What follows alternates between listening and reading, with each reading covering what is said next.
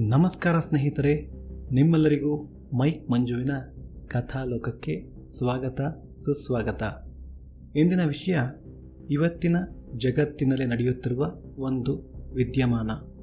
ಅದರ ಮೊದಲ ಭಾಗವನ್ನು ಇವತ್ತು ನಾನು ಪ್ರಸ್ತುತಪಡಿಸ್ತಾ ಇದ್ದೀನಿ. ಮೊದಲನೇದಾಗಿ ಇದೊಂದು ಅಂಕಿಯನ್ನು ಕೇಳಿ.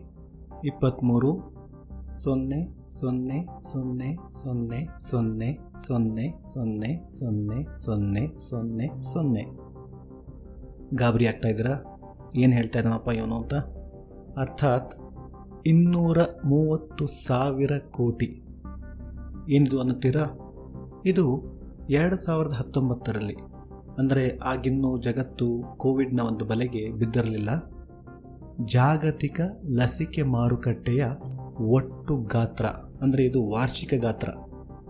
ಇದು ನಾನು ರೂಪಾಯಿಗಳಲ್ಲಿ ಹೇಳ್ತಾ ಇದ್ದೀನಿ.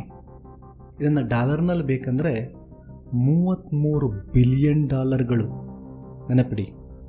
ಇದರಲ್ಲಿ ನಾವು ತೆಗೆದುಕೊಳ್ಳುವ ನೂರಾರು ಮಾತ್ರೆ ಟಾನಿಕ್ಗಳಾಗಲಿ, E C G, C T ಸ್ಕ್ಯಾನುಗಳಂಥ ರೋಗ ಪತ್ತೆ ಪರೀಕ್ಷೆಗಳಾಗಲಿ, ಆಪರೇಷನ್ಗೆ ಬಳಸುವ ಆಧುನಿಕ ಉಪಕರಣಗಳ ಬೆಲೆಯನ್ನಾಗಲಿ ಸೇರಿಸಿಲ್ಲ. ಇದು ಕೇವಲ ಲಸಿಕೆ ಮಾರುಕಟ್ಟೆ ಮಾತ್ರ.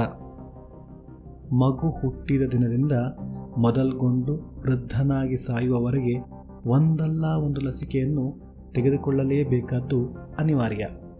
ನಾನು ಆಸ್ಪತ್ರೆಗೆ ಒಂದೇ ಒಂದು ರೂಪಾಯಿ ಹಾಕುವುದಿಲ್ಲ ಎಂದು ಶಪಥ ಮಾಡಿ ಬೇಕಾದರೆ ಬದುಕಿ ಬಿಡಬಹುದು. ಆದರೆ ಜೀವನದಲ್ಲಿ ಒಂದೂ ಲಸಿಕೆ ಹಾಕಿಸಿಕೊಳ್ಳುವುದಿಲ್ಲ ಎಂದು ಪ್ರತಿಜ್ಞೆ ಮಾಡುವುದು ಸಾಧ್ಯವಿಲ್ಲ. ಹುಟ್ಟಿದ ಮೊದಲ ಒಂದು ವರ್ಷದಲ್ಲೇ ನಾವು ಕನಿಷ್ಠ ಹತ್ತಾದರೂ ಬಗೆ ಬಗೆಯ ಲಸಿಕೆಗಳನ್ನು ಡ್ರಾಪ್ ಮೂಲಕ ಚುಚ್ಚುಮದ್ದಿನ ಮೂಲಕ ನಮ್ಮ ದೇಹಕ್ಕೆ ಸೇರಿಸಿಕೊಳ್ಳುತ್ತೇವೆ.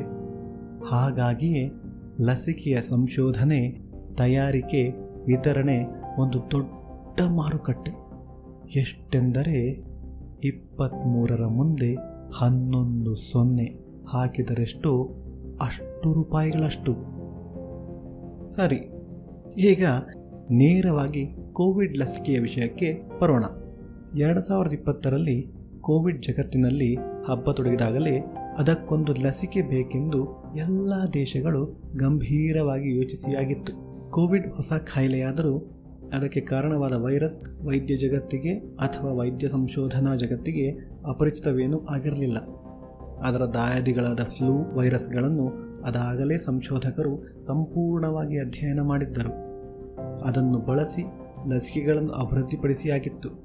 ಇದೀಗ ಬಂದ ಕೋವಿಡ್ ವೈರಸ್ ಸಂಪೂರ್ಣವಾಗಿ ಹೊಸ ರೀತಿಯಲ್ಲೇನು ವರ್ತಿಸಲ್ಲವಾದ್ದರಿಂದ ಅದರ ಗುಣಲಕ್ಷಣಗಳನ್ನು ಪೂರ್ತಿಯಾಗಿ ತಿಳಿದುಕೊಂಡು ಬಿಟ್ಟರೆ ಲಸಿಕೆ ಸಂಶೋಧನೆಯ ಅರ್ಧ ಕೆಲಸ ಮುಗಿದಂತೆಯೇ. ಹಾಗಾಗಿ ಕೋವಿಡ್ನ ಪ್ರಾರಂಭದ ದಿನಗಳಲ್ಲಿ ಜಗತ್ತು ಒಂದಷ್ಟು ತಲ್ಲಣಿಸಿದರೂ ನಂತರದ ದಿನಗಳಲ್ಲಿ ಪುಟಿತಿದ್ದಿತು. ಸಂಶೋಧನಾ ಕ್ಷೇತ್ರ ಚುರುಕಾಯಿತು. ಕೋವಿಡ್ ವೈರಸ್ನ ತಲೆ ಕಾಲುಗಳೆಲ್ಲ ಸೂಕ್ಷ್ಮವಾಗಿ ಅಭ್ಯಸಿಸಲಾಗಿತ್ತು.